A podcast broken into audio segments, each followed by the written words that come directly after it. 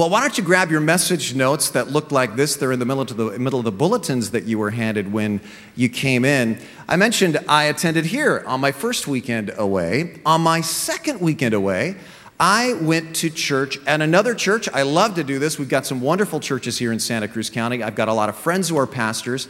And I went to Christian Life Center over on Mission. I got a good buddy, Ryan Moore, who moved out from Springfield, Missouri, who is pastoring that church right now. He's only been there about four months, but he's doing a great job. And so I wanted to, to attend to kind of show him my support. And I sat toward the back, just about one row from the very back and was loving it. And then during the greeting time, I stood up and said hello to some people, and there were three uh, women sitting right behind me in a row. You could tell they were all very close friends. And during the greeting time, I, I said hi, and the first uh, one of these women looked at me and said, Has anyone ever told you that you look almost exactly like a pastor at another church here in town?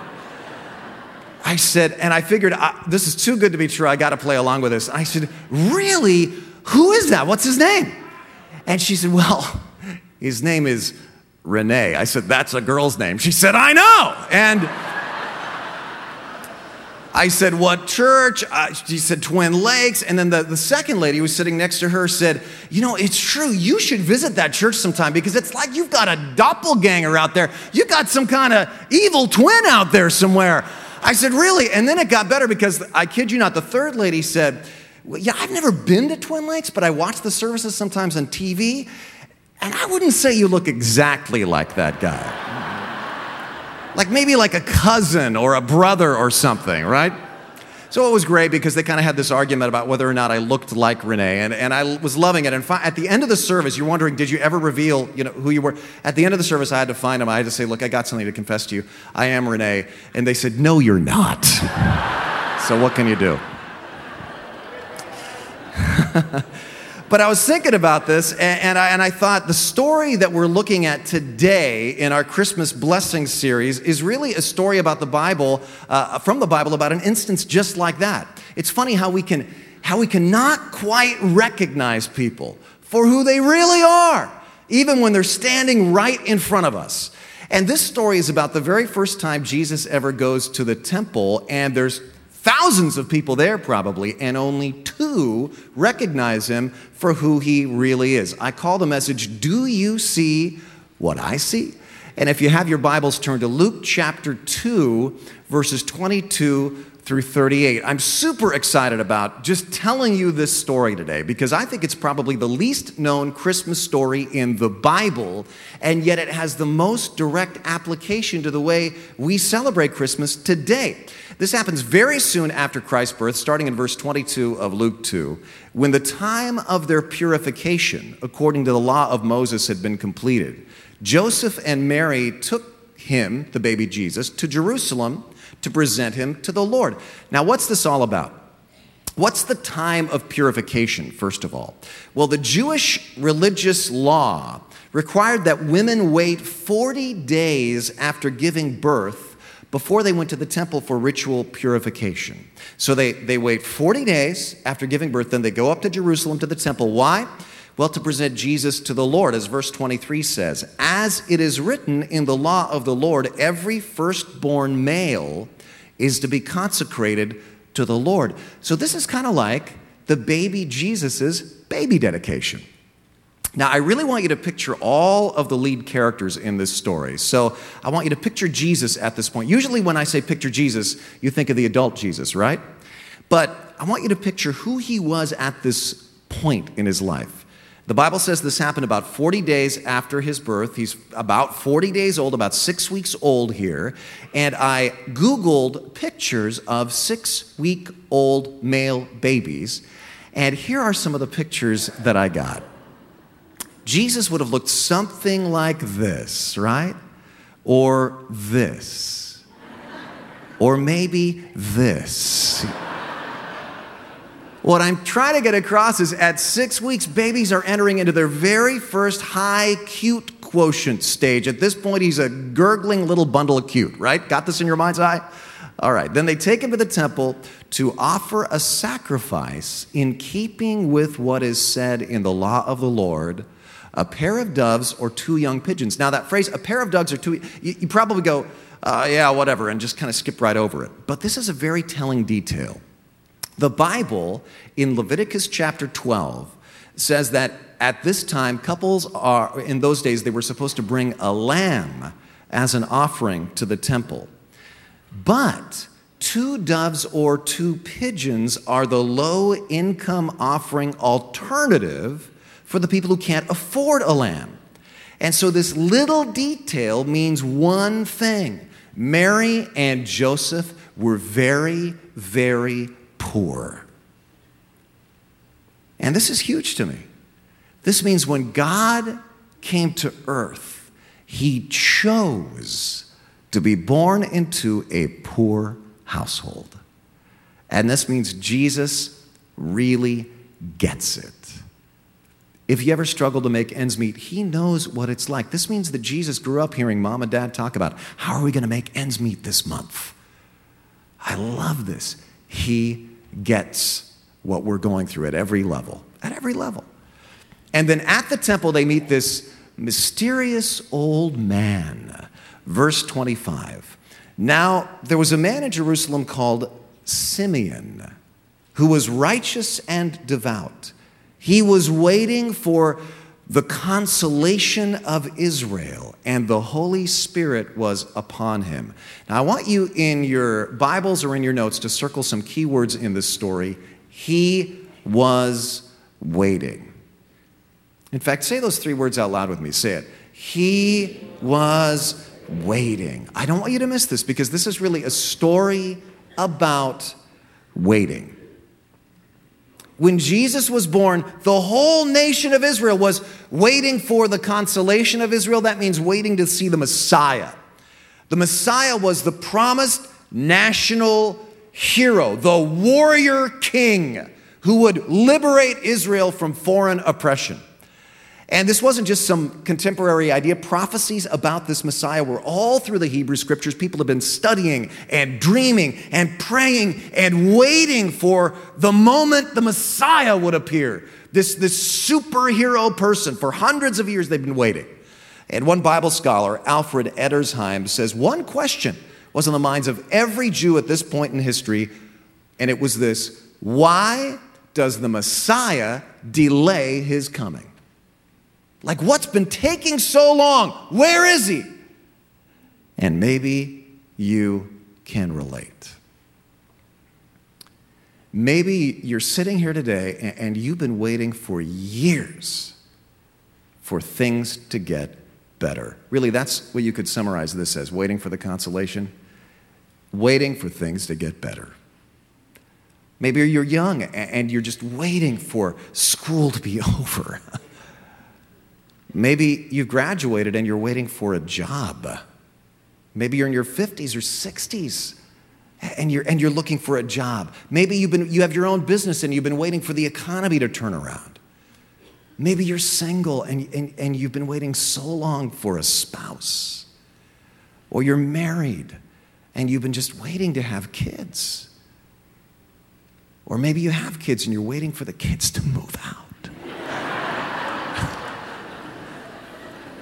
Maybe you're waiting for the sermon to end. I don't know, but everybody's waiting for something. At some level, we can all relate to Simeon. Waiting's tough, but check this out. It had been revealed to him by the Holy Spirit that he would not die before he had seen the Lord's Christ.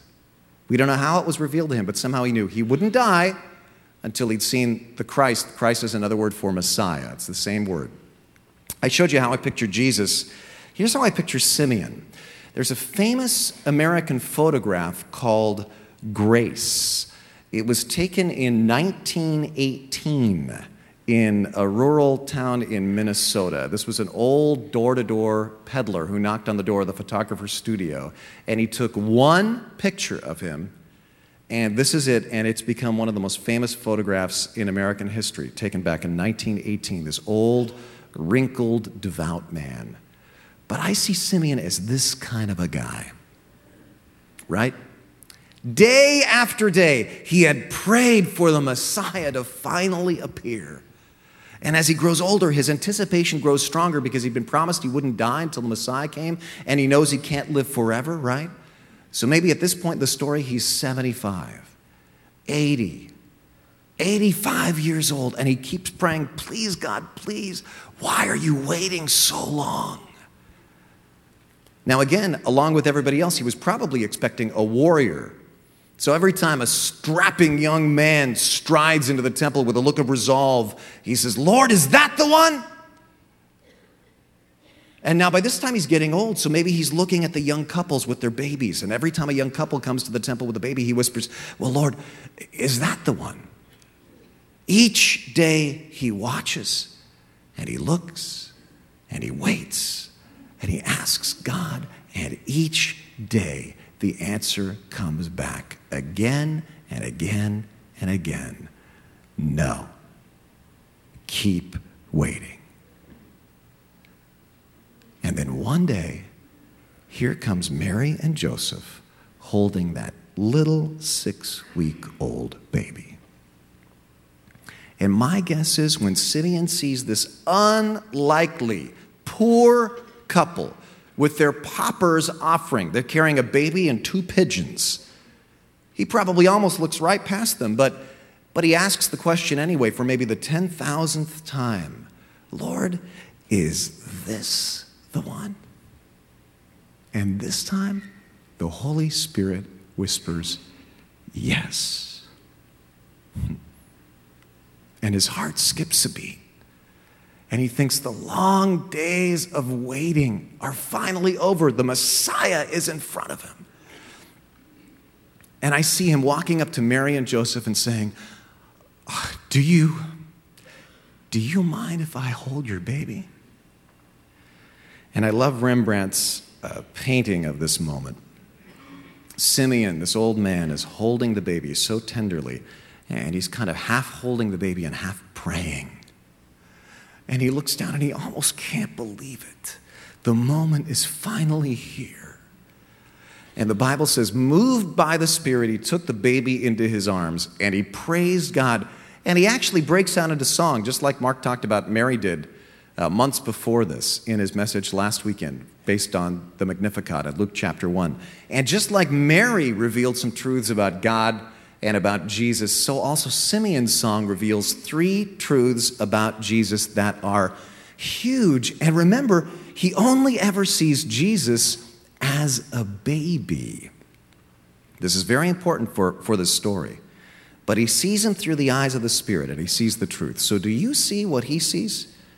Jot this down. First, he says, Jesus is what I've been waiting for. What I've been waiting for.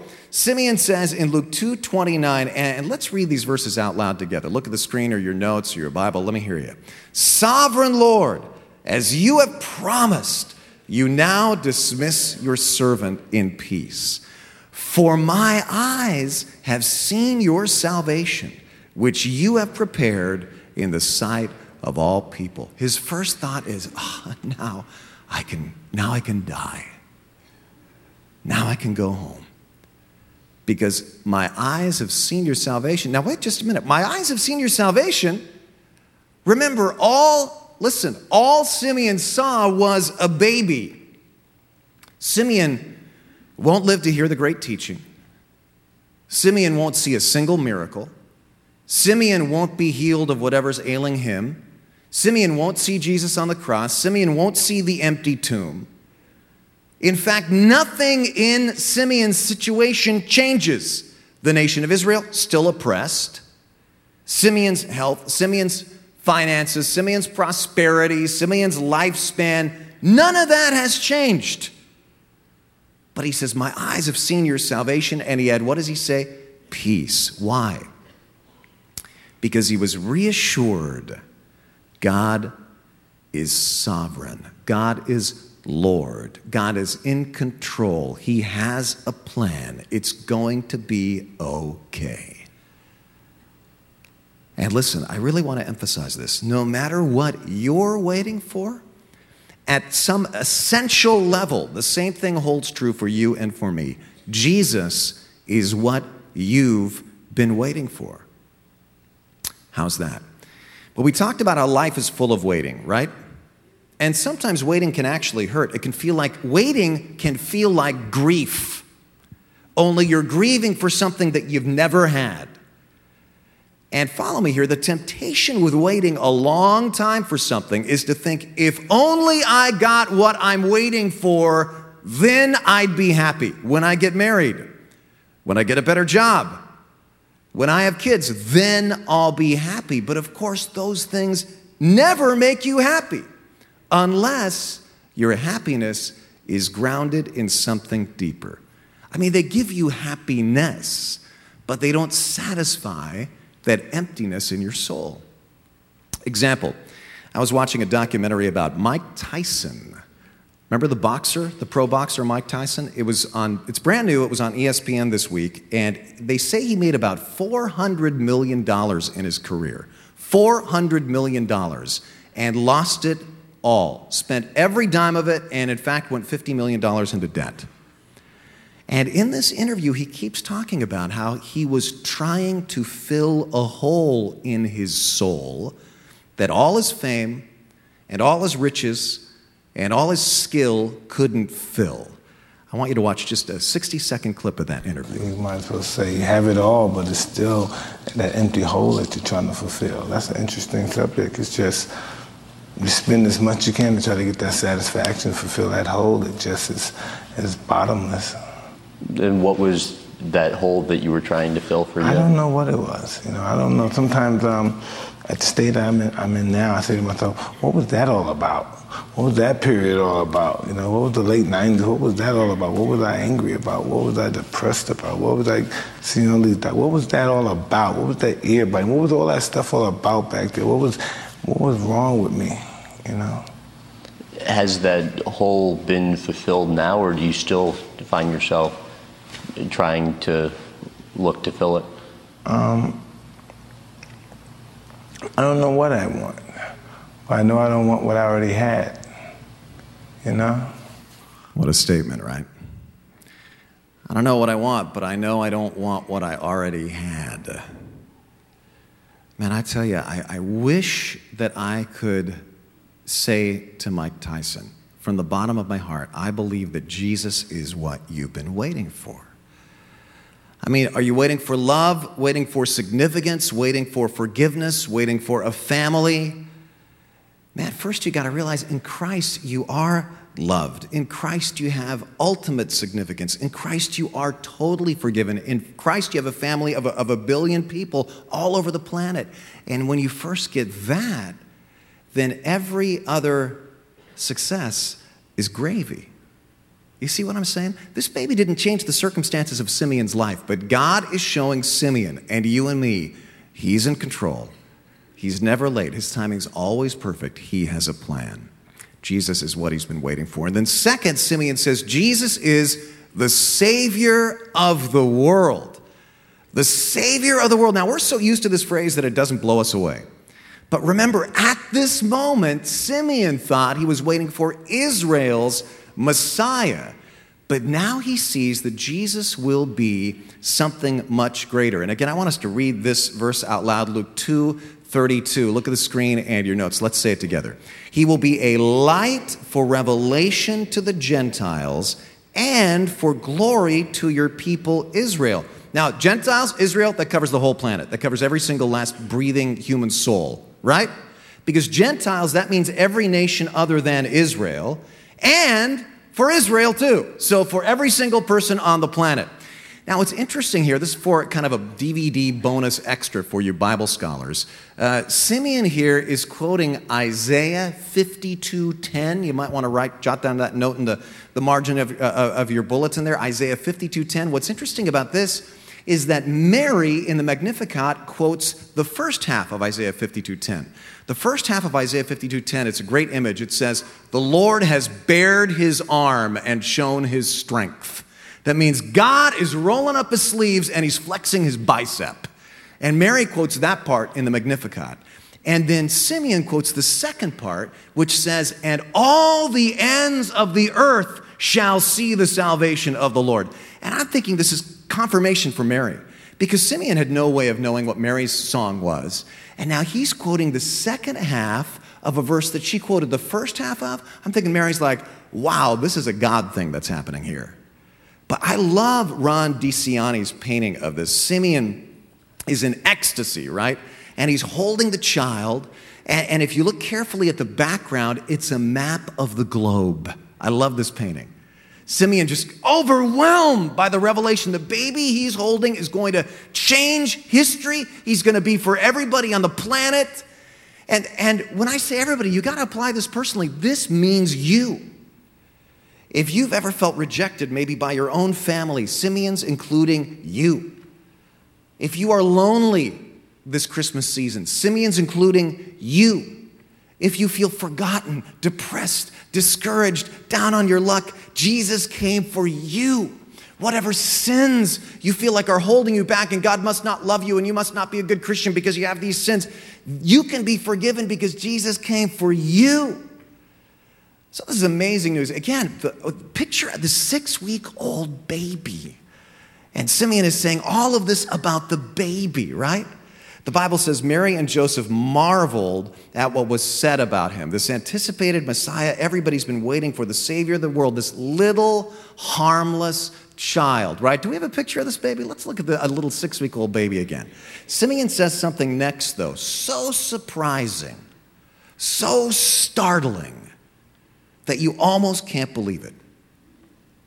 Simeon says this little harmless little innocent baby will also be the divider of humanity. The divider of humanity. What? And if this throws you for a loop, imagine how Mary and Joseph must have felt when this happens. Verse 34 Then Simeon blessed them so now he's going to give a blessing, right? Like maybe I would at a baby dedication or something. Only his is inspired by the Holy Spirit. And he says to Mary, his mother, This child is destined to cause the falling and rising of many in Israel, and to be a sign that will be spoken against, so that the thoughts of many hearts will be revealed, and a sword will pierce your own soul too. Now, what kind of a blessing is this? Can you imagine me doing this on stage here? What a cute baby. Let me see. A sword will pierce your soul because of him. Here you go. I'm sure Mary's going like, thanks so much. You know, is there another blessing in there for me? You know? But this was true. Jesus was divisive and is divisive. Exhibit A from last week here in America. Here's the scene 12 days ago in Santa Monica. You might have heard for 60 years they've displayed 14 different scenes from the Nativity story in a town park there. Well, last week in the city of Santa Monica, they pulled all the scenes down after being sued by an atheist group. However, in the stalls once occupied by the Nativity story, they're now allowing these displays things like a picture of Jesus along with Santa Claus, Greek gods, the caption, What myths do you see? Now, I don't bring this up to upset you or get you riled up. What I'm saying is, Jesus just draws fire. He is divisive to this day. And Simeon prophesies this.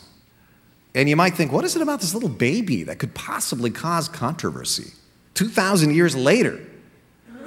Well, actually, God designed it this way. If you look at the ministry of Christ, Jesus intended it that way. You look at the things Jesus said and did, he wanted his ministry to be a lightning rod. And listen, I feel like if my presentation of Jesus doesn't at least include one element that's potentially controversial, potentially offensive, that potentially somebody listening could disagree with, then my portrayal of Jesus is probably not accurate. Because if you see Jesus accurately, he really is polarizing. He was in his life and he, and he is now.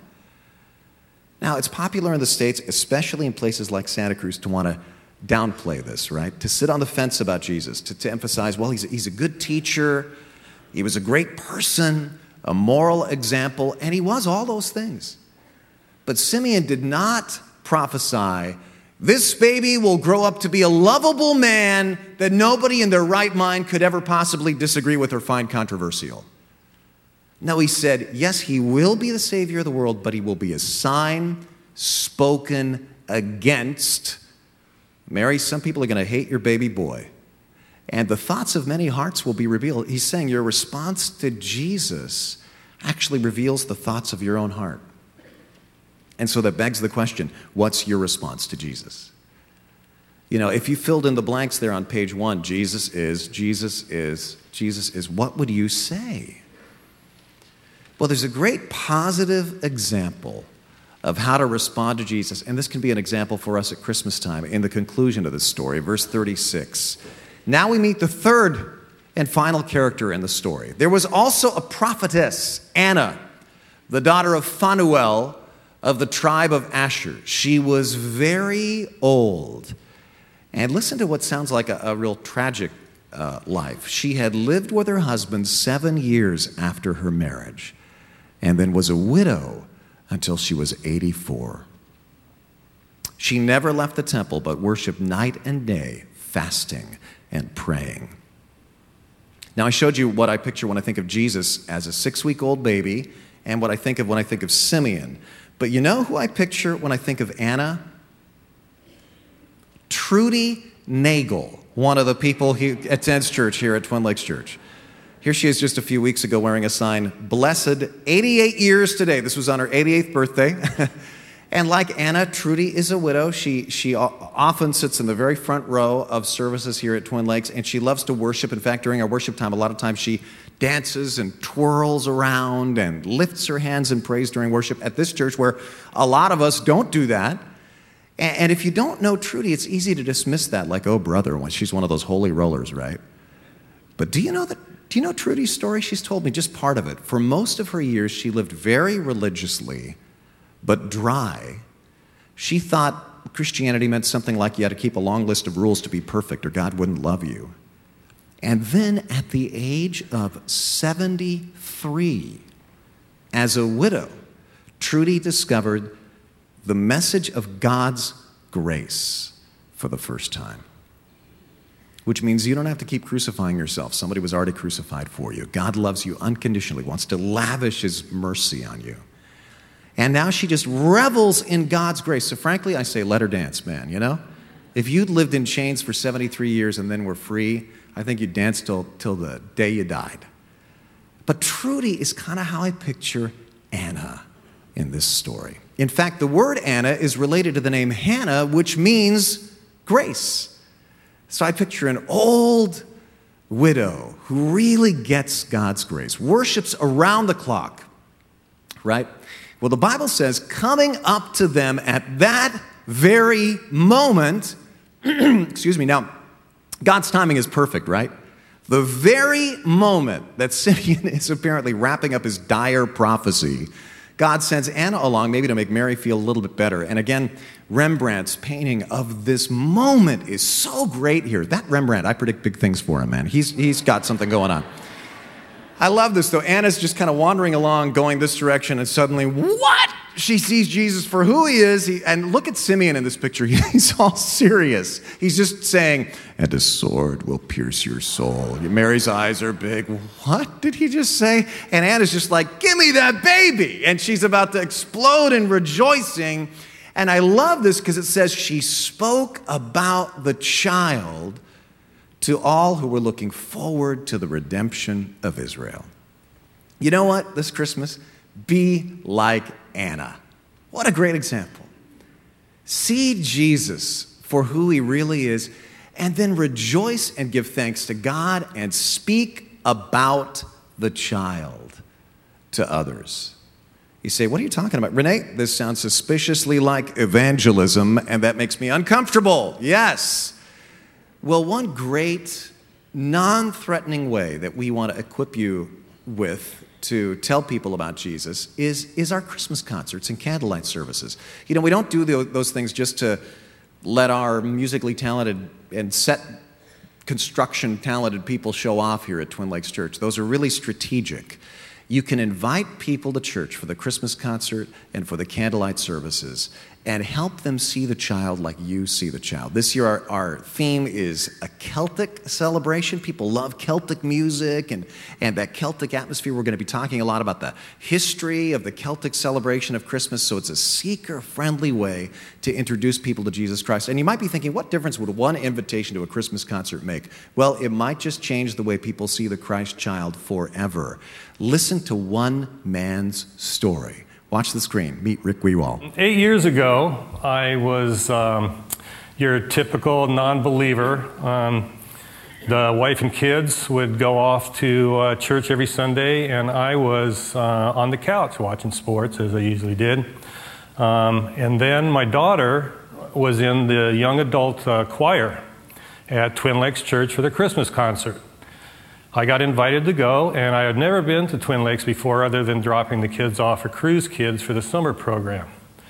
I went to the concert. I was just amazed at the production that happened there. The, the performers, the singers, uh, the lights, it was just terrific. Um, I was so moved by the concert that um, I just opened up my heart to Jesus that day, that evening. I'm leaving the concert, and I looked at my wife and I told her that I wanted to start coming to church here at Twin Lakes. And she was just amazed. The good news was I wanted to come to church. The bad news was I had to pick her up off the ground. She was just amazed that I would say that. What I didn't realize was I had friends, relatives in uh, two different areas, Portland and San Jose, that were praying for me. Uh, my wife's small group was praying for me. The next Sunday, the couch was looking good for the sports, but I had told my wife that I was going to come to church. The kids were excited that I was coming to church. It's been eight years now. I have missed, the only church I've missed is uh, for vacations or illness. I've been here every Sunday. Uh, Christmas means so much more to me now that I have Jesus in my heart. Um, being the, uh, God's own Son that came to earth to save me and to die for my sins. And you know what? Rick is sitting right there. Rick, why don't you stand up for a second? What do you think of that? Come on. That's awesome. Thank you for sharing that. But you gotta know, there's other Rick Rewalls out there, and there's other people praying for them. So in, don't take it for granted, oh, well, we're going to have 17,000 people at this concert. Well, not unless we invite them. One thing that Lori and I do is we always uh, bring cookies or bottles of Martinelli's or little chocolates to all of our neighbors with a little invitation card. You can pick up more invitation cards at the info desk today. So before I wrap up this message, I, I got to say, when, when I see Anna and Simeon's story, uh, I, see, I see two people who waited well for a long time. And I think we can't leave this story without observing some tips for waiting well from their story. You can jot these down real quick because waiting's a part of life. So the first thing I see in their story is keep looking, right? Don't give up, stay hopeful. They waited a lifetime. And if you're waiting, God will come through in ways maybe you didn't picture. They expected a warrior, they got a baby, but he will come through. Second, keep close to God's people. Do you get this? Simeon and Anna didn't isolate. It says Anna was at the temple daily. Stay around people who can bless you and people that you can bless. And third, keep worshiping. Worshiping. Now, why is this so important? Because worshiping is basically focusing on God. And I don't know about you, but when I'm waiting, often I can get a really bad case of what I call ingrown eyeballs. You know what ingrown eyeballs are? That's when all you think about is yourself. Why aren't I getting what I want? Why aren't my needs being what in my timing? Well, when you're worshiping, it feels so good just not to be thinking about yourself all the time. So, do you get this three tips for waiting well that just scream out at us from the story of Simeon and Anna? But I want to wrap this up by looking at the whole story, the big picture of what happened here. One of the things I love about this story is that Anna and Simeon were encountering Jesus as a baby. And to me, this story validates Christmas. It validates the sense of reverence that I have when I approach Jesus as a baby, because Anna and Simeon encountered Jesus as a baby and they were moved to such worship. In fact, more than validating Christmas, I really see a challenge in this story. And let me challenge you it's Christmas time. In the next two weeks, you will see so many pictures of the baby Jesus. You will hear so many songs about the baby Jesus. You'll see manger displays with little plastic baby Jesuses. And it's so easy to just rush right past that, like the other people in the temple this day, and just go on with your busy schedule. Let me challenge you be like Simeon and Anna. Stop and see those moments as times of prophetic possibility. And by that I mean times when you can connect with God and hold that baby. You, you, can't hold that baby in your arms, but hold that baby in your mind for a moment and think of who he is. In fact, I think it's very biblical to imagine being Simeon or Anna. And the Holy Spirit has revealed to you who this little child is and holding this little 40 year old, 40 day old, six week old baby and looking at him in his eyes and saying, Hello, Savior of the world. You know, hello, one I've been waiting for. And then take time to worship. Like that song, Light of the world, you step down into darkness. All for love's sake, you became poor. Humbly you came to the world you created. And so here I am to worship you.